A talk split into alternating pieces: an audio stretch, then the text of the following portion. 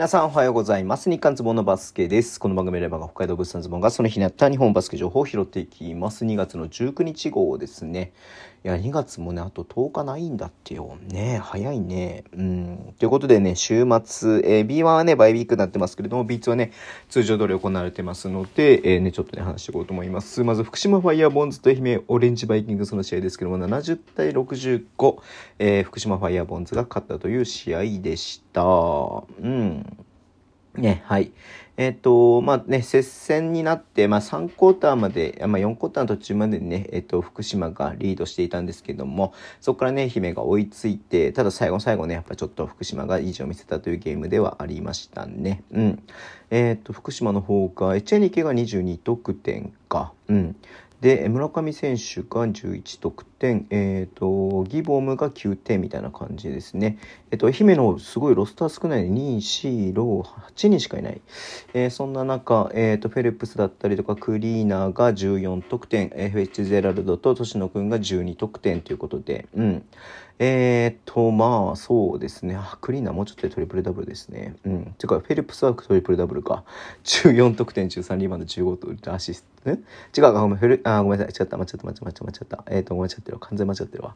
えっ、と、フェルプスは14得点、15リバウンド、1アシストですね。1アシスト。うん、失礼しました。はい。えークリーナーもね、すいません。10リバウンド2得点、あ、2アシストですね。はい。えー、っていう感じになっております。はい。福島はこれでね、えっ、と、東地区3位にね、まあちょっと、青森がね、まだ試合やってないのであれなんですけれども、東地区3位に、えーなっていて、えっ、と、愛媛は、えっ、と、西区4位ということで、えー変わらずですね。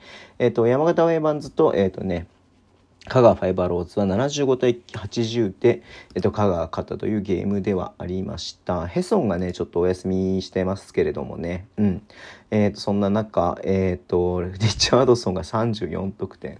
すごいね。こんな感じでしっかり勝ってるっていうところではありますね。うん。はい。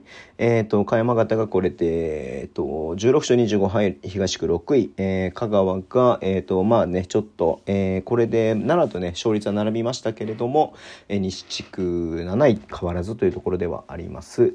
えー、西宮ストークスと、えーレティリチムの試合ですね。これね、見てたんだけれども、うんと、最後の最後でね、えっ、と、えっ、と、西宮の方がフリースロー2本目外して、えーただオフェンスリバウンド取ってね、えっ、と、ジョーダン・ハミルトンが、えーゴールして狙ったんですけども、ブロックショットされて、アレティリがそのまま逃げ切ったというね、すごいゲームではありました。93対94、わずか1点差のね、ゲームではありました。で、締めね、惜しかったね、最後ね、ちょっとね、しっかりね、えーまくったんですけれども、えー一歩、一歩及ばずというところではありました。ハミルトン22得点ね、すごいね。うん。アルティリの方はアシュリーが21得点、えーと、ライオンズも21得点という感じで頑張ってます。木田君いいですね、11得点。木田君好きなんでね、頑張ってほしいなと思ってます。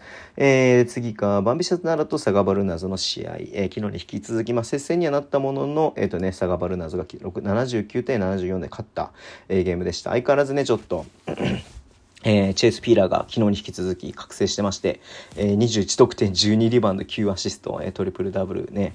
僕はあのね、B ライブのデイリーファンタジーね、今日あやってフィーラー入れてたんでね、まあちょっとまあでもそんなわかんない、何位だったかわかんないけども、えーそんなね、まあ、他の選手伸びなかったなってあったんですけどもね、うん。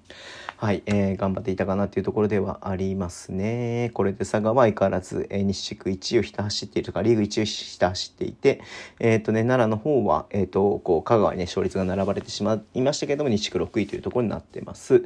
えーライジングゼファー福岡と越谷ルファーズの試合、昨日ね、福岡が勝ちましたが、今日ね、途中までね、えーゼファー行くかなと思ったんですけれども、えっ、と、最終的には越谷が勝って74対69ですね。うん。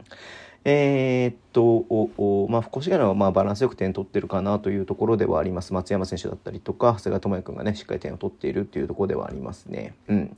はい。えー最後になりますけれども、長崎ベルカと熊本ボルターズ。これもね、あの、結果的にはね、8点差ついてるんだけれども、本当熊本最後の最後まで粘っていて、ワンポゼッションゲームやっていたんでね、最後どうなるかなと思ってたんですけど、やっぱ長崎が力の差を見せたかなというゲームではありました。うん。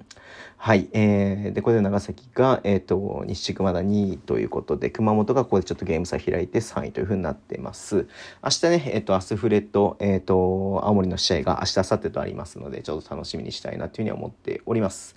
はい。そんな感じでね、今日終わりにしたいと思います。Twitter の文章発信します。お風呂お願いします。YouTube もやってます。ラジオトークのアプリで聞いてる方とボタンを押してください。